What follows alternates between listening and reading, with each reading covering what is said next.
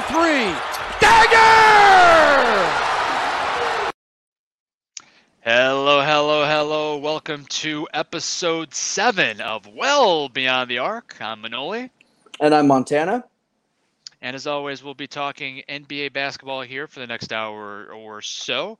Uh, a couple of housekeeping notes right off the bat. If you haven't done so already, please subscribe to the Yankee and the Brit Sports Group on your bottom left-hand corner if you're watching us on YouTube or on Spotify, Twitch, wherever. And if you haven't done so already, what are you waiting for, man? Get all the good updates on not just Well Beyond the Arc, but all the other different shows on the Yankee and the Brit Sports Group. Uh, guarantee you'll enjoy. So another item of, of note, um, Montana and I have already filmed a special two-part episode. That's gonna the first part's gonna be dropping in our normal time slot next week. Uh, don't want to tease too much of what that is, but the only hint I will give you is meh, meh. Anyway, let's head on to our first topic, Montana. Big news today in the N B A. Uh, it's reported that Nikola Jokic of the Denver Nuggets has won his second consecutive M V P award, beating out uh, the seventy-sixers Joel Embiid and the Bucks Giannis Antetokounmpo, whose jersey, whose Greek national team jersey I'm rocking here today for those that are watching on YouTube. Montana, was that the right call that the writers had in the N B A in naming Nikola Jokic the M V P, or were one of the other two finalists more deserving of this year's award in your opinion? So in my opinion, both other finalists were more deserving. I definitely had Nikola Jokic on that top three. No problem there. He belongs on that top three list, man. He he put up such such historical statistical numbers specifically for his franchise alone, and that's huge. All right? First round exit, uh, you know, sixth seed, whatever. It, it's it's regular season M V P, not playoff M V P. Personally, I think that we should add, I know there's finals M V P, but personally, I think they should add a, a playoff M V P as well. I don't know what the criteria of that would be or what that would look like, but some type of award for the best, the M V P in the playoffs. That's not finals M V P. So that's a separate thing. But I don't think, I don't think Jokic really should have been that guy that got whose name got called. I had Embiid, and then right behind Embiid, I had the best player in the N B A, Giannis. Um, so I, I did not have. Um, You know, Jokic on that number one spot. I had, I had him closer to the three. Um, I will say statistically he put up a more deserving run for M V P this year than I think he did last year. He improved on his numbers quite a bit between steals, scoring, rebounds. His assist numbers dropped a little bit, but a couple of injuries probably played into that. Um, didn't have as many key targets to pass to. But, no, I don't think I don't think it should have been him. I think Embiid was robbed. Um I think we've seen this before, you know, throwing back to Steve Nash, who personally I think is a bit overrated. Um, and not just because he can't lead a, a Nets team, you know, to a, the finals like they predicted right when he got there. Uh, but no, I think he's a bit overrated. We saw him win back-to-back uh, oh six oh seven, and he was up against LeBron James, Dirk Nowitzki, Kobe Bryant, players that, personally, I think we're having more success than him in other areas. It's not just stats. We also, I think, need to look at more than just stats when we go into M V P voting. I personally think the only thing they really look at is stats. You know, they've been they've been examined on this before, and, and they've kind of said that it's more than just the stats. But Nikola Jokic, I mean, that's just the stats. Giannis and uh, Embiid were both top three seeds uh, in the East. They should have been they should have been considered higher up than Jokic. So I don't agree personally with the pick.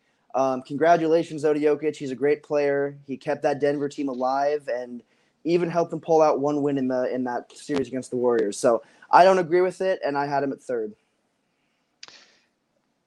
I have a hard time with this one. I don't, in my opinion, I don't think it's highway robbery, but I would have wanted to see someone else win it. I don't have a problem against with the Joker. I, he's a great player. Um, it's hard to argue against some of the stats, but it's also hard to argue against some of the stats and the, the team play of the other two finalists, right? So a couple stats I'm going to throw out at you just because I'm a stat geek with this type of stuff. Jokic, first player in N B A history to have two thousand points, one thousand rebounds, and five hundred assists in the same season. Some of those guys can't get one of those. Most guys can't get one of those uh, feats in one season. He was arguably better this year than last year just by the eye test, and, and single-handedly leading Denver to a forty-eight and thirty-four record, which got him the sixth seed in the playoffs and a date with the, the Golden State Warriors, which Golden State made quick work of them. Un- completely agree with that. This year, what, what's happened in recent years is sometimes a guy wins an M V P, and then the second year he comes back and plays even better. So the writers think, well, how do we justify not giving it to him a second time? You brought up Steve Nash. He played even better in his second M V P season. Giannis Antetokounmpo, same thing. How do you not give it to him? So I think that's kind of what happened. A little bit of a recency bias with Nikola Jokic. You know, all the other stats that are new school stats, if you will, like P E R stats and, and things like that, Jokic eclipsed Embiid and Antetokounmpo. And I'll be honest, I don't understand those stats, so I'm not even going to give them to you. But as far as the other two guys go, equally deserving, if not more. Giannis Antetokounmpo, a career high in points and twenty-nine point nine points per game, um, led Milwaukee to the three seed in the East. Joel Embiid, a career high thirty point six points, and a better defender than Jokic. Both of those finalists are better defenders than Jokic, and I, for me, I think you know carry a little bit more weight in the M V P discussion. But Joel Embiid won the scoring championship. Um, had to deal with the whole Ben Simmons drama the whole year. Is he playing? Is he not? Um, Philly got off to a slow start, but he basically, he carried that team. Even when they got James Harden, James Harden hasn't been as good as advertised and has struggled in Philadelphia. Personally, I would have, I would have wanted to see Joel Embiid win M V P. Giannis Antetokounmpo already has two M V Ps, um, well-deserving of both, and he could have been well-deserving of a third one. You can make the argument for him too. Um, but I think Giannis has more around him that helps, t- that kind of takes it away from, from his M V P votes. For me, it's, it's Embiid. I would have had Embiid, then Jokic, then Antetokounmpo. But yeah, that's just and, us. Yeah, no, and it's again, the criteria is sometimes questionable. Like you said, back-to-backs have – I've I've questioned back-to-backs. Um, sure. I, I think, like you said, they don't look – you get so blinded by, oh, this M V P last year bettered what they did. They're, they're, they look even better. That can make you turn a blind eye to the other deserving candidates. So – not a highway robbery, like you said. I definitely think Jokic was up there on that list, deserving. But I think he was. I think he should have been third. I think it was Embiid, and then Giannis, and then Jokic, without a doubt. Yeah. So that's well, that's what I would have had in the top three. It reminds me of uh, the nineteen sixty-one sixty-two season. Neither one of us was around. Not even me. I'm not that old. uh, when Oscar Robertson, that was the first season that someone had posted a triple double, average a triple double for the whole year. And he finished third in M V P voting, thirty plus points a game, eleven plus point uh, rebounds, eleven plus assists per game, and he was third in M V P voting.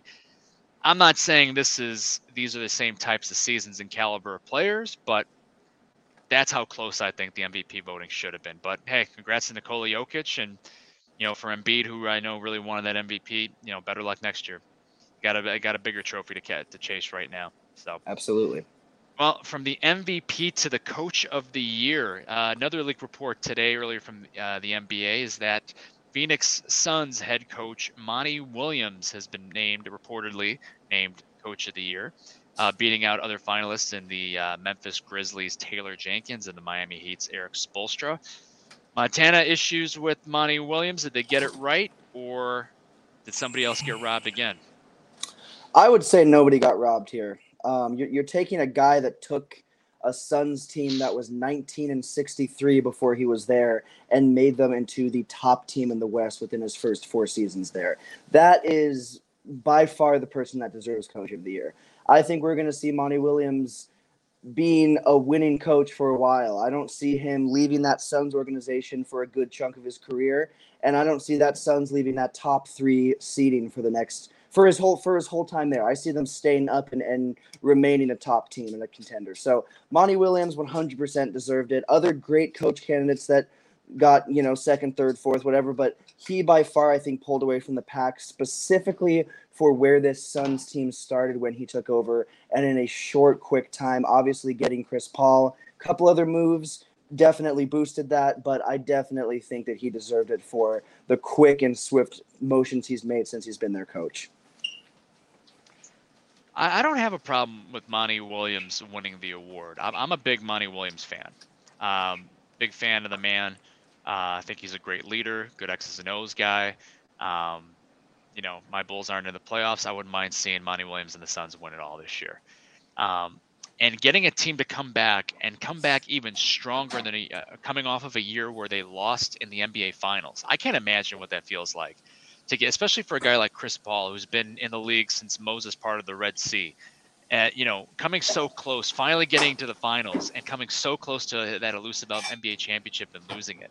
But Monty Williams bring it, being able to bring that whole squad back and be even better with the N B A's best record at sixty-four and eighteen, and making another cha- uh, chase at a championship. I don't have a problem with Monty Williams.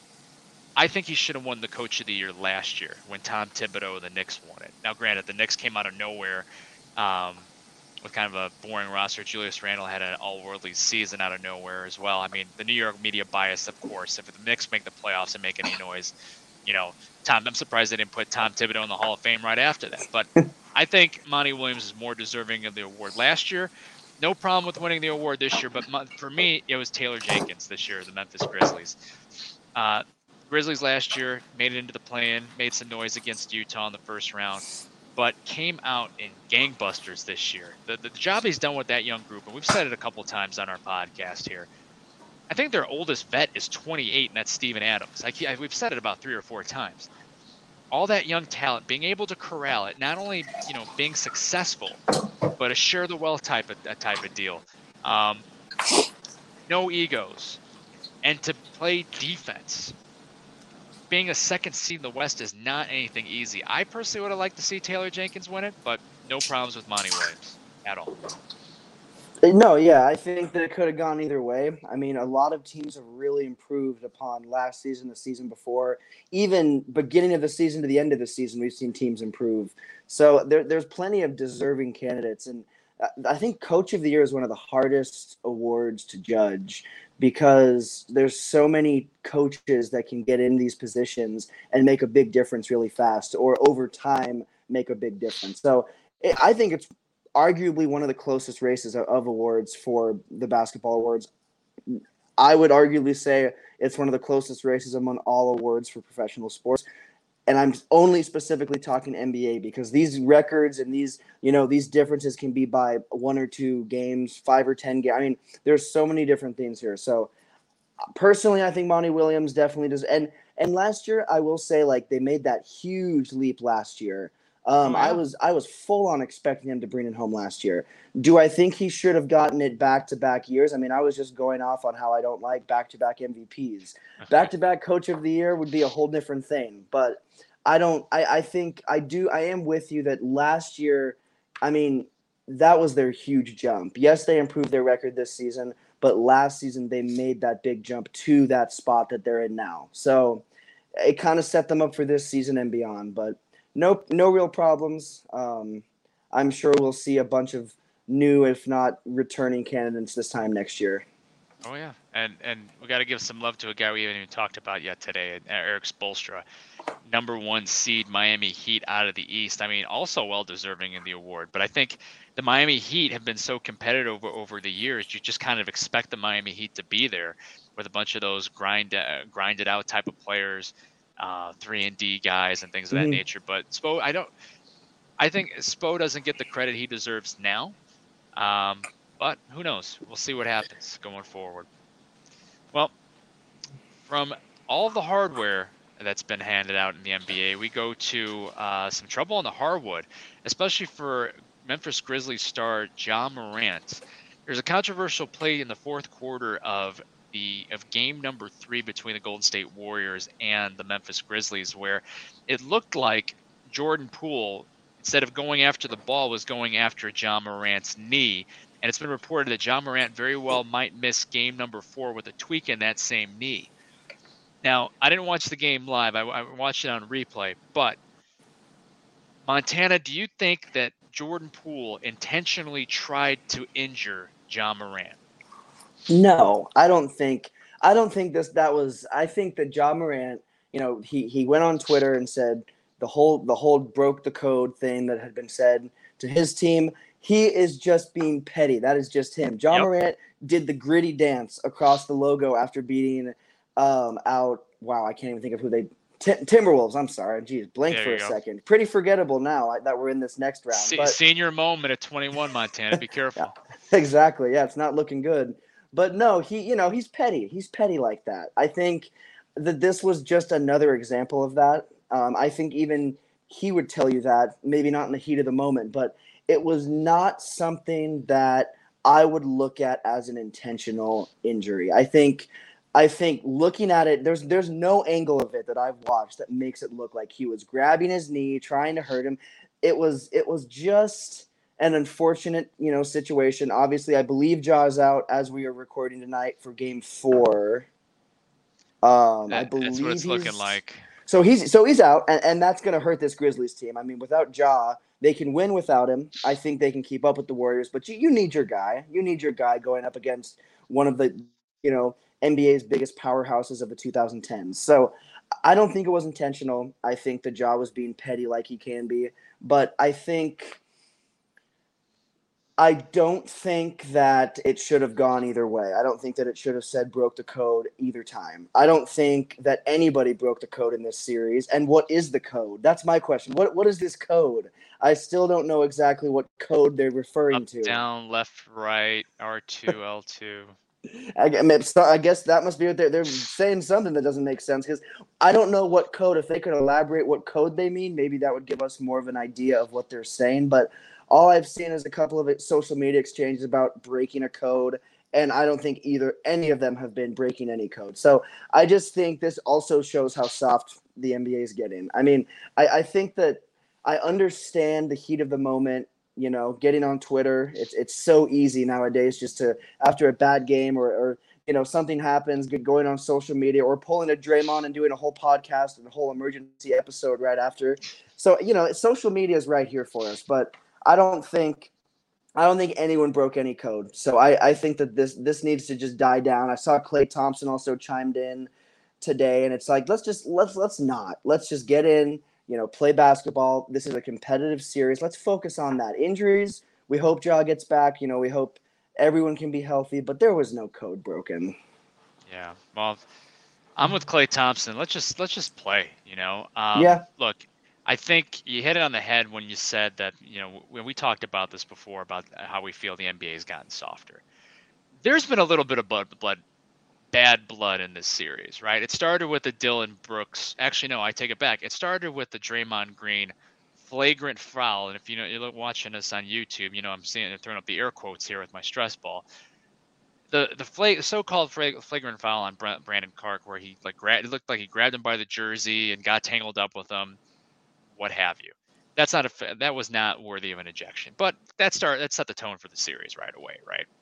Then you had uh, an opening moments of game two. You had Dillon Brooks just, you know, on a break, a Gary Payton three breakaway, just swipe across. He wasn't even looking at Gary Payton. He was just trying to go up and make a foul, you know, get him to the foul line, prevent a layup, no layup rule, especially in the playoffs. And Gary Payton landed awkwardly. It looked a lot worse. I mean, it was kind of unnecessary. Mm-hmm. Worthy of a flagrant foul? I don't know about a flagrant two, but in today's day and age, that's an automatic ejection, right? Then you have this Ja Morant thing where he tweaked a knee, and it's very convenient that Jordan Poole appears to tug on his knee. Now, if you go on Twitter, there's also a picture of Ja Morant grabbing, in a different play, grabbing at Steph Curry's Achilles and his calf. So these guys aren't really good. The speed of an N B A game is so fast. These players are so quick that we don't even understand what's going on if you if you look closely. These guys are going for the ball, trying to steal. I don't believe for a second Jordan Poole was trying to yank uh, Ja Morant's thing. Even if you do, I mean, what are you what are you doing? You're pushing him. You're just trying to yank him. I mean, it, come on. Um, no, I don't think he tried tried to, to injure him at all. I like Ja Morant, young guy. What you don't need at this time of the year is play. Uh, you don't need his playoffs. Of course you need the playoffs. What you don't need this time of year is distractions. And unfortunately, Ja Morant accidentally caused a distraction for his team. And also the Warriors, especially the veteran Warriors like Draymond Green and Steph Curry, Klay Thompson, those guys have been there before. Andre Iguodala. Klay, when Klay Thompson completely dismissing and saying you want to play ball, yeah, that move. It doesn't matter. Let's keep playing. You can't control who's out there and who's not. Play ball. But it almost seemed like an excuse. Granted, Ja Morant went out and Warriors won on a big run, but the Warriors didn't get hot so quickly, even with Ja Morant in anyway. So shut up and play. I'm not saying shut up and dribble. It's a completely different story. That's not. I'm not going to that analogy. But I think that we need to stop making excuses. Not we. Memphis Grizzlies need to stop making excuses um, and just gut it out. It's unfortunate that Ja Morant tweaked his knee and he's going to be out today. Don't know how serious the injury is. Hopefully he's back for game five. But let's not start making accusi- accusations. Um, some three three different unfortunate plays in this series. I could see a little mini rivalry brewing here. But as a result, but this is the playoffs. This kind of stuff happens. And if you're the Memphis Grizzlies, you got to stop dwelling on it and keep moving forward. You're twenty and five without Ja Morant in the lineup. You're more than capable of beating the Golden State Warriors, but that's not a, that's not an easy task. It's easier said than done. So we'll see how the rest of the series shapes out. Uh, it'll be a best of, uh, well, it's two one going into game four. So it'll really be interesting to see what happens tonight. So, well, from the uh, battles on the hardwood to one of the more fun games that's coming across YouTube and Spotify Nation. Yes, it's time for another fun edition of N B A Player Or. Last week, if you guys were watching, Montana went three out of five, bringing his total in N B A Player Or to eighteen of twenty-five. That's right, he's batting seventy-two percent, which would get him in the Hall of Fame twice if this was Major League Baseball. But it's basketball, and we must move forward. So, for those of you that have been following and watching, listening well, well Beyond the Arc podcast, you know how the game is played. But if you're new to the program, I ask Montana, or I give Montana, one of these days I'm going to get that phrase right, Montana, I swear. I give Montana five names, and he has to tell me whether or not they are N B A players or someone from another walk of life. So this week's episode and this week's edition is going to be N B A Player Or sports movie characters. All right. Yeah. So, Montana, I don't know. I said this last week. I think you're going to do well once again, but we shall see. I'm hoping for that five five in a row. I didn't do great last week. I thought I was going to do a little bit better with how much of the draft I was watching. I thought I'd get a few more of those of those names, but I think I think I've got this one. I, I feel a five in a row coming on. Well, uh, we'll find out how how many sports movies and which ones are your favorite are pretty quickly here. And you know, spoiler alert: no Space Jam characters, no Bugs Bunny up, uh, appearances in this game. Man. So anyway, if Montana gets a name or correctly ident- well, identifies a, a name correctly, you will hear this sound: victory! Thank you, Johnny Drama, as always. And if Montana is incorrect in his response, you will hear this sound. Simple enough, straightforward. Montana, you ready to go? I'm ready. Let's get into it. All right. The first name that I will give you is, is this an N B A player or sports movie character? Name is Eric Murdoch. Eric Murdoch. Murdoch. Um, I'm going to go with, oh man, maybe I'm not so confident this this week. That's, this is starting off on a on a tricky one. Um, I'm going to trust my gut here and go with N B A player. Victory!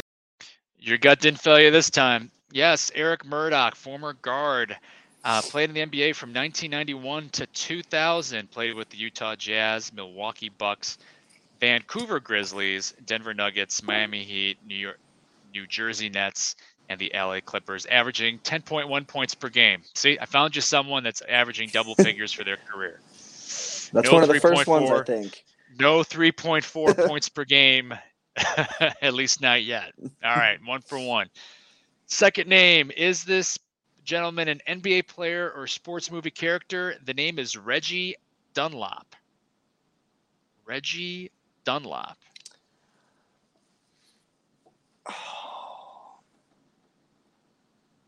I believe this is a sports movie character from a hockey movie. Victory! Oh, he even mentioned the sport. Yes, sir. Reggie Dunlap, played by legendary actor Paul Newman in the nineteen seventy-seven classic Slapshot. All right. All right. All right. Yeah, couldn't fool him with Slapshot. That's all right. Well, let's let's keep going. Uh, name number three. Is this an N B A player or sports movie character? The name is Jason Lyle. Jason Lyle. Jason Lyle. Um, I'm going to stick with sports movie. Victory! Oh, boy, it's pr- the pressure's building up. Three for three, yes. Jason Lyle, played by Channing Tatum in the two thousand five movie Coach Carter. All right. Making this too easy for you. All right. Name number four. Is this an N B A player or sports movie character? The name is Bailey Howell. Bailey Howell. I'm going to stick with sports movie character. Oh, uh, thought you had it there. Yes. Bailey Howell, N B A Hall of Famer. Oh, Bailey man. Howell. Played for twelve seasons in the N B A, average, get this, eighteen point seven points per game. Played with the Detroit Pistons, Boston Celtics, Baltimore Bullets, and the Philadelphia, I believe, seventy-sixers. Uh, scored a total of seventeen thousand seven hundred seventy points, playing in the years nineteen fifty-nine through nineteen seventy-two. Yeah, old school guy, but I, when I saw that name on Basketball Reference, I'm not going to lie, I didn't know who he was before today. Sorry, sorry, Howell family. I did not know who Bailey Howell was. That's news to me, but yes. Fortunately, yes, that's an N B A player. So, all right. Three for four. Let's see if you can finish out strong here, Montana. Name number five. Is this an N B A player or sports movie character? The name is Jack Bradfield. Jack Bradfield. I am going to trust my gut here and stick with sports movie character. Victory! All right, your guts come through good a couple times here today. Jack Bradfield, played by actor Bruce Altman, whoever the hell that is, in the nineteen ninety-three movie Rookie of the Year.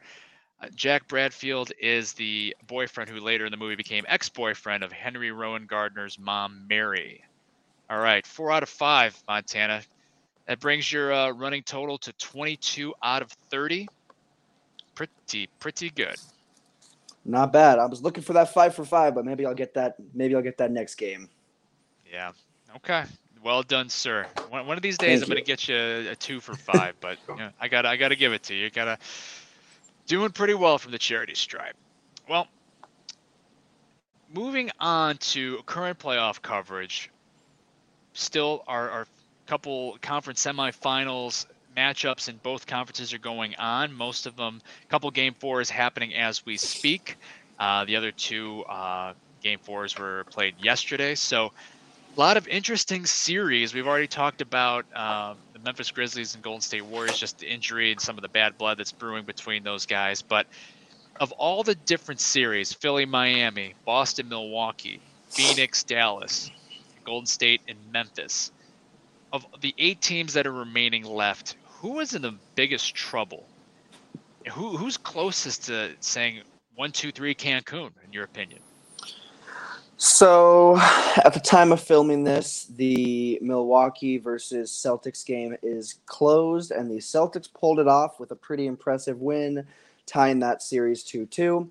But if you ask me, the team that is in the biggest trouble would be one hundred percent the Miami Heat. And it's not the record. They're two two. They're, they're all tied up. But Joel Embiid is back, and good luck stopping him. And if there's one player in these playoffs, and I'm going to say it right now, if there's one player in these playoffs that's going to drag a team, LeBron style, to the conference finals and maybe the finals, it's it's definitely Embiid. The in I'm going to say it, the M V P, in my opinion, I guess, not in a lot of other people's opinions, but in my opinion, I would say he is by far the M V P. So you've got the M V P. James Harden had a thirty-piece, finally. I mean, he started to play more like they need him to. if James Harden can at least score twenty-six to thirty and move the ball like he was last night when they tied the series up, I truly believe that this 76ers team is going to win the next two games, and that'll be the series. I think they win it in six. I think the Heat are a fantastic team, and I think that put the Heat up against the Celtics, and I think the Heat come out of it. But the reason I'm I'm saying, you know, they're they're going to be stopped is that that Sixers team is scary when they have Embiid. When they don't, they're not. Well, Embiid is back, and from what we can tell, he's he's good to go, and he's he's ready to, to you know, make a push for the conference finals. So I definitely think, you know, the biggest game that is close to that would be would be that that Heat, the, the, the you know, the biggest series. And again, it's it's two two, it's all even. Embiid and Harden, when he plays like the Harden that we know, I think that they've got it. Yeah, I'm I'm surprised you went with Miami. I, I do agree that Philly's got momentum heading back into Miami for Game Five now that Joel Embiid's back.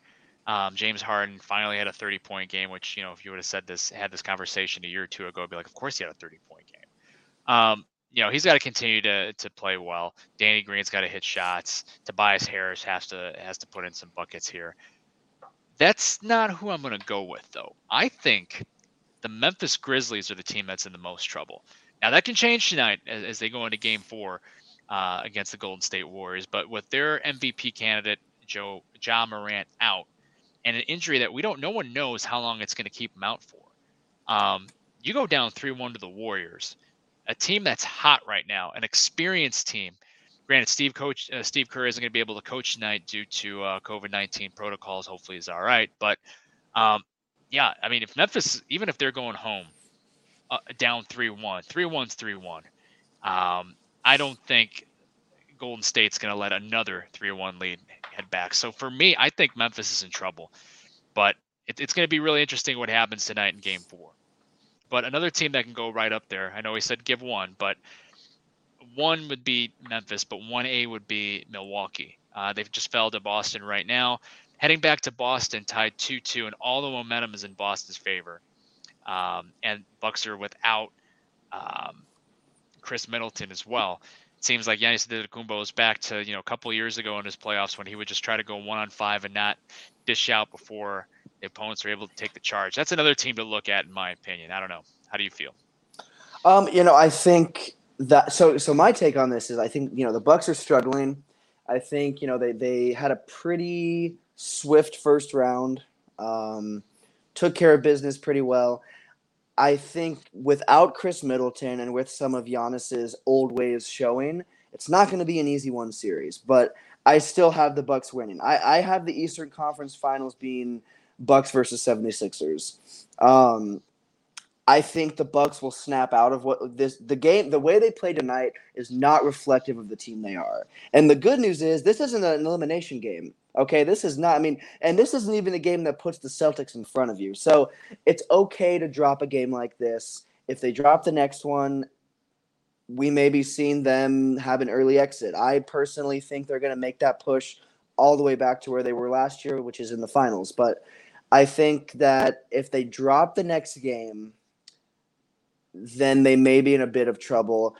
But if they drop the next game, and Giannis has a great game, and they just lose by a, you know, a spread four four to six points, I still don't think panic. But if you get blown out or Giannis doesn't give you the performances you need, then I think we can start looking at that as a potential threat to them being an exit. But right now I have the Bucks waking up well before they find themselves back in the finals. I have them waking up and, and kind of rolling through the rest of the East. It, it's going to be interesting. You know, just selfishly, I hope that goes seven, but we'll see what happens. Well, let's hold for a, a quick word from the Yankee and the Brit. What's up, everybody? It's your boy Jay from Yankee and the Brit telling you to come over and check out our shows. The Yankee and the Brit Sports Talk, Well Beyond the Arc, The Markout Podcast, Flagrant and Foul, Real Talk with Jay, and M M A Underground Weekly at YouTube backslash The Yankee and the Brit. Deuces. All right. As always, be sure to check those out, guys. All right. So we went from who's in trouble to, well, who's in the driver's seat in the playoffs? A lot, like we said before, a lot of these series are knotted up two two Montana. Is it really obvious? Is there one obvious team that's sitting pretty right now? I, re- I really on? think so. Yeah, I think, and I think the this is another series that is two two. Um, so obviously, you know, we're all tied up game wise, but I think the Dallas Mavericks have this series against the Suns. I really do. I think, and again, I, this this I, I went back and forth today. I was like, you know, I really think this, the Warriors have their series. They have it locked down. I think if Ja comes back, you could be down three one. You could be down three one. And if there's one team that's going to make a three one comeback, it's the Grizzlies. So if if they get down three one, but Ja can play in the Ja can, I think they come back. So I, I quickly took them out because of the team that the Grizzlies are. The Suns do not have an answer for a lot of these Maverick players. The Mavs are having their way. Yes, the, you know, the series is all tied up. The games have been extremely close. But in my personal opinion, the Mavericks are playing better basketball. The Mavericks are playing basketball that got them to the championship in two thousand eleven. Don't have Dirk. Some of those other key vets they don't have, obviously. But still, I, I think that this is a, a team that has what it takes to make a push. So I think the Mavs are in the driver's seat. Um, personally, I think the Western Conference Finals is going to be Mavs Warriors. I, I don't have the Grizzlies having what it takes. If they don't have Ja, they're definitely done. I, and again, we've seen them play better without Ja, but if they don't have Ja in the playoffs, it's different. This isn't the regular season where you're playing the Hawks. You're playing, you know, you're playing all these other teams, you know, the Kings. You're playing however many times you play, you know, the Thunder. You're playing these teams without Ja, it's fine. But you're playing a team that arguably, or a franchise that arguably is one of the greatest in sports. You're not gonna, you're not gonna make it happen without Ja. So I think it'll be Warriors, Mavs. Um, Suns are disappointing me right now. They really are, I, and it's not so much the scores or the or the. the you know, the stats of their players. No, it's it's you're the one, the number one seed, the best team in the N B A, and this Mavs team is is tied the series. That doesn't make me feel like they're in the driver's seat.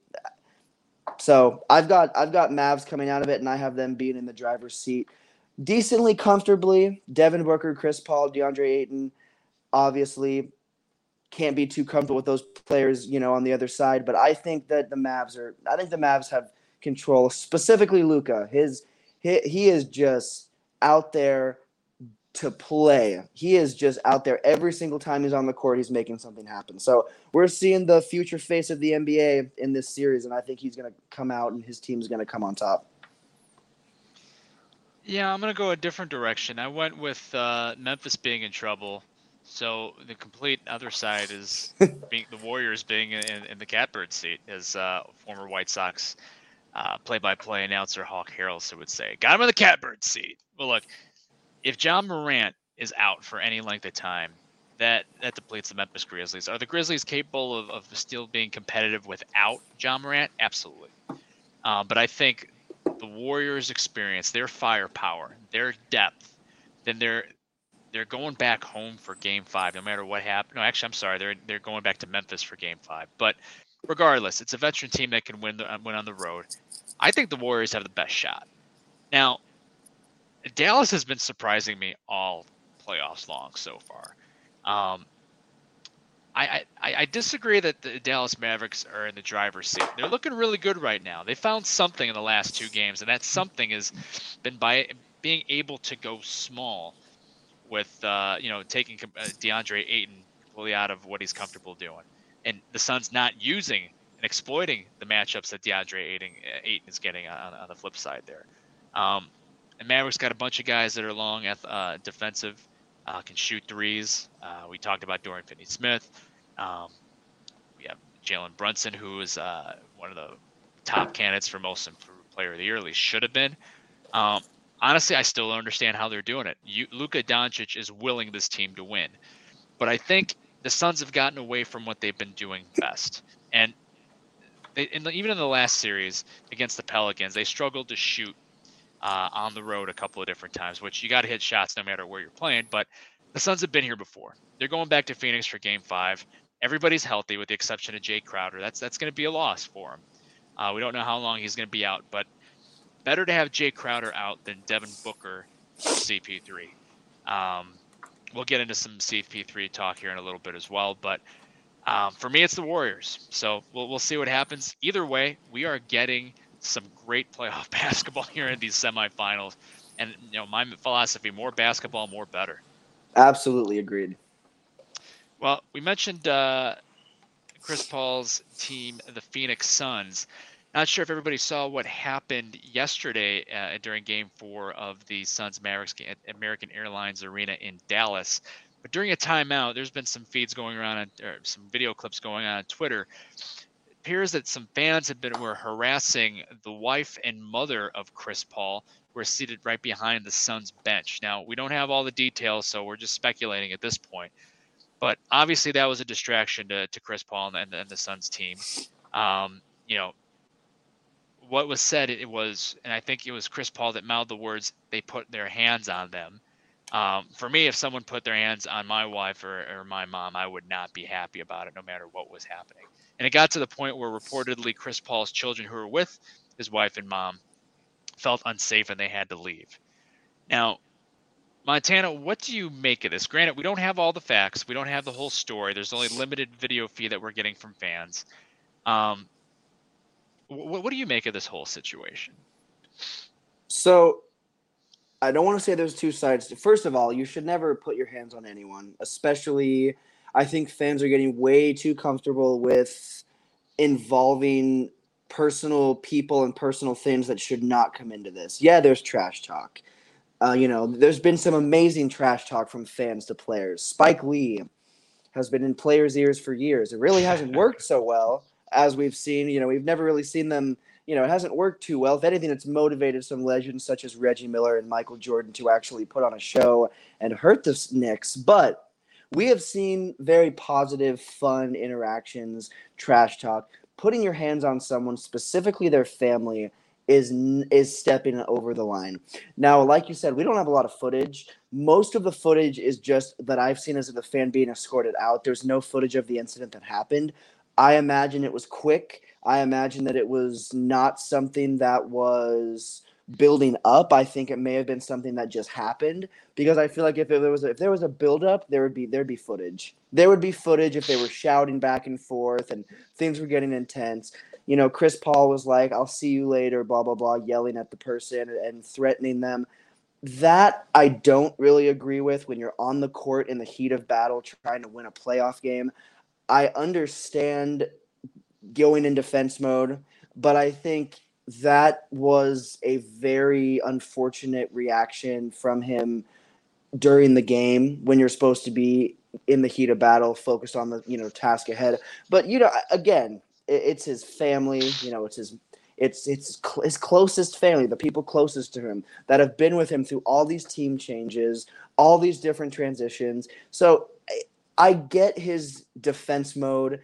I think fans need to be careful. People are getting way too comfortable. And before you know it, we're going to have a Malice at the Palace part two. I, I don't think it will be quite the same. I don't think it'll be, but I, I think fans are getting way too comfortable because they feel safe. They feel protected. It's like, it's not, you know, these are people, real people you're yelling things to. These are their families. It's not just some player you see on T V. These are real people. I think we like kind of go into fantasy land with these people and forget that they're actual people that you can't just say whatever you want to. So I, I think it's a really messed up situation. I do kind of want to see more or see it unfold more because, again, we don't have a lot. I don't think we'll find a lot of video footage because, again, I think the recording was after or like it, at the end of the situation. But fans need to be careful. That's all I'm going to say. Fans need to be careful or we are going to have a situation again because, yes, like I alluded to earlier, I think the N B A is getting softer, but the players are not getting softer. There's just still some people that you don't want to, you don't want to be talking. You know, most of them tower over the fans. Most of them, I mean, most of them you, you wouldn't want to talk to like that if they weren't on the court. So Absolutely. why why why are we doing this now? Yes, trash talk, but leave the family out of it, leave the close stuff out of it, or there will be another situation that I think could blow up like Malice at the Palace did. Yeah, I look, it, it's an it's an unfortunate situation. You know, I think that the majority of the fans do the right thing. The vast majority of the fans do the right thing. And, and you know, I hate to go cliche here, but it's a couple bad apples that ruin it for everybody, right? Um, I don't know exactly what happened. I saw some clips just like you did. I just pulled up an article from Yahoo Sports, and it's, apparently there was an announcement a few hours ago that the Dallas Mavericks had banned two unruly fans. Um, and the story that they came out with was, I'm reading this verbatim, the Dallas Mavericks announced on Monday that they have banned two unruly fans, and unruly fans are in quotes, who attempted to give unwanted hugs to members of Chris Paul's family on Sunday. The ban remains in plan for, place for the remainder of the postseason. The fans will be allowed back for Mavericks home games in twenty twenty-three. A little bit there, I, you know, some head scratching there, but, you know, we don't know if that's the whole story either. We don't know if that's a P R move to protect the fans. Who knows? But I don't want to focus on that specific incident. I, I want to focus on a bunch of different ones. You brought up Malice in the Palace, right? There's been a couple of times where, where players have gone in the stands. Um, even before Malice in the Palace, uh, Vernon Maxwell, the Houston Rockets, I think it was in either ninety-four or ninety-five, was sitting on the bench, and someone in Portland was ragging him. I mean, they were just going at him. He went up, ten rows up, and just clocked the dude. And I think he got something like a ten-game suspension back then. But you know, I think you're one hundred percent right when you say the fans feel protected. Well, they feel protected because there's no accountability anymore. You know, trash talking, you want to make it a hostile uh, environment for the opponent to come in here to distract them. But this is stepping the line. Going after somebody's families, there are certain things that I think cross the line. For me, if you wouldn't say it to somebody's face at a bar or right next to them in public, I wouldn't say it. You shouldn't say it to them on the court. That's just my opinion. But trash talking, tell them they suck, tell them, you know, they're they're horrible, this and that. I, we come up with some good stuff. I've heard some really creative stuff, some great trash talking at the games. But as far as actually like putting your hands on someone's family, you know, if this if you were out in public and that happened, I, you wouldn't do that to somebody in public. At least most people wouldn't, right? Another instance, after the Malice in the Palace, not too shortly after, Antonio Davis, when he played for the Knicks, very briefly. I'm sure he wants to forget that part of his career because, well, it was the Knicks and they were terrible.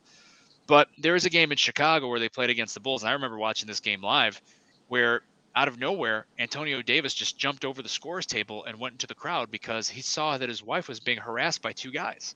He didn't know what was going on. He went and protected his wife. And like you said before, the thing that we forget is these people have families, they're humans. I mean, either, any of us would defend our family members, especially people that are that close. Um, it's a challenging problem for the N B A. Not sure how they get around it, whether they put the families up in suites where they're protected, add security, and even then, you know, is that going to do the job? But it's going to be a challenge for N B A Commissioner uh, Adam Silver going forward. So it'll be it'll be curious to see what happens. Unfortunately, that's going to be a distraction for the Suns because now Chris Paul is going to continue to be asked about it. The Suns are going to be asked about it. Hell, players in a series that, you know, other series are going to be asked about it. You know, we'll, we'll, we'll see what happens. I, I don't know what the, the right answer, what the solution is here. Yeah, I don't I don't know if there will be one yet. I think I think there need to be some extended uh, guidelines or rules or just some things that are relooked at. Um, I don't think that you should specifically not force, but it, you know, enforce a rule to protect players' families and put them in a separate place because I think it, they could become a bigger target potentially. Um, but I also think there needs to be a guide. There needs to be something. Uh, the N B A needs to take action. Adam Silver is, in my opinion, one of the best, you know, people in charge of any of these professional sports leagues. You know, the bubble was huge. He's done a lot, a lot of different things. You know, this this players' organization. You know, the, the, the I don't know exactly what the name is, but Chris Paul's the president of that organization, I believe. I'm not sure exactly what it's called, but there's a lot of big things that Adam Silver has helped push. Now it's time to address this. Show us the great commissioner you are and do something. We can't, you know, stop every drunk fan or every rowdy fan from doing something, but you can at least provide an environment that it makes families of players, players, and just the overall situation feel safer. So hopefully he shows us why I think he's arguably one of the best leaders in professional sports and, and do something swiftly. Um, but so many instances of this, even while he's been at the, under the helm, I think that probably more likely than not, we won't see any big changes. But any change is good change at this point with these situations.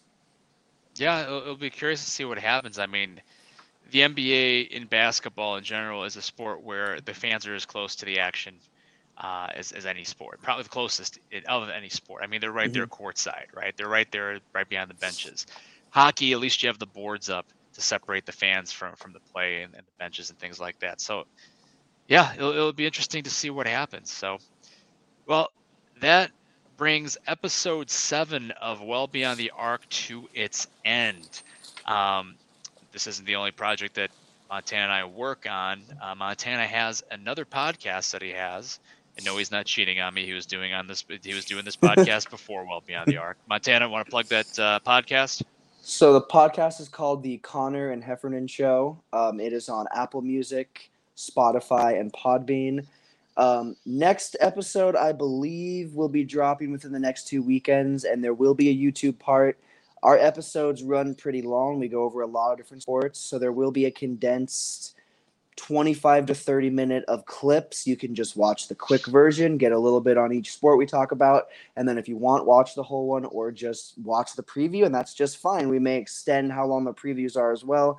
Um, and then just make them actual episodes as well. But yeah, we are on Podbean, Amazon Music, and Spotify, YouTube as of next episode, and Amazon or Apple Music. Sometime one of these days we're gonna get t-shirts printed up.